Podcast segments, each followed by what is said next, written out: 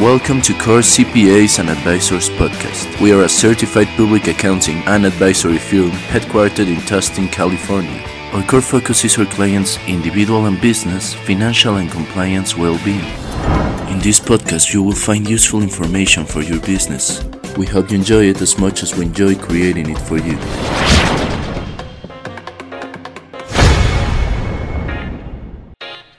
Hello, friends and fellow entrepreneurs. Welcome to Core CPAs and Advisors podcast. In today's episode, you will learn tax planning tips for year ending 2021 for individuals and business. Well, let's get started. The year end tax planning provides a roadmap for taxpayers navigating the many tax planning opportunities available this year. For individuals, Estimate your 2021 and 2022 taxable income. This is a critical step before you can make tax moves. More accurate estimates on taxable income will help you understand the marginal and effective tax rates you will be subject to this year. Fund tax deferred retirement accounts. An easy way to reduce your taxable income is to fully fund retirement accounts that have tax deferred status. The most common accounts are 401ks and 403bs and various IRAs. Manage your gains and losses. Rebalance your investments portfolio and take any final investment gains and losses. If your losses exceed your gains up to $3,000, they can be used to reduce your ordinary income. Now is a good time to talk to your financial advisors about gain or loss harvesting. Be tax compliant. Complete accurate returns and timely filing and payments could save you the most.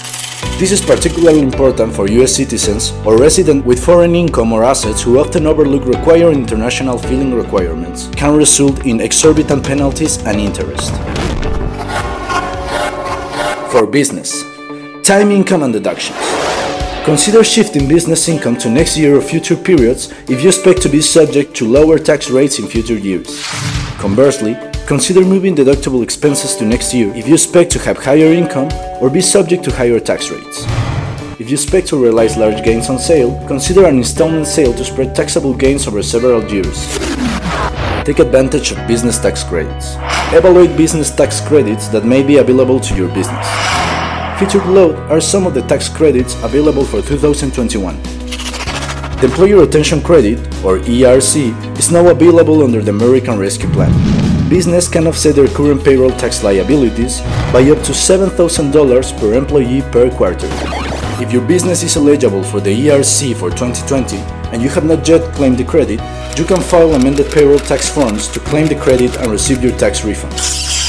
Consider buying equipment or vehicles for depreciation deductions. Each year, business may elect to take write-offs or depreciation on purchases of business equipment and vehicles.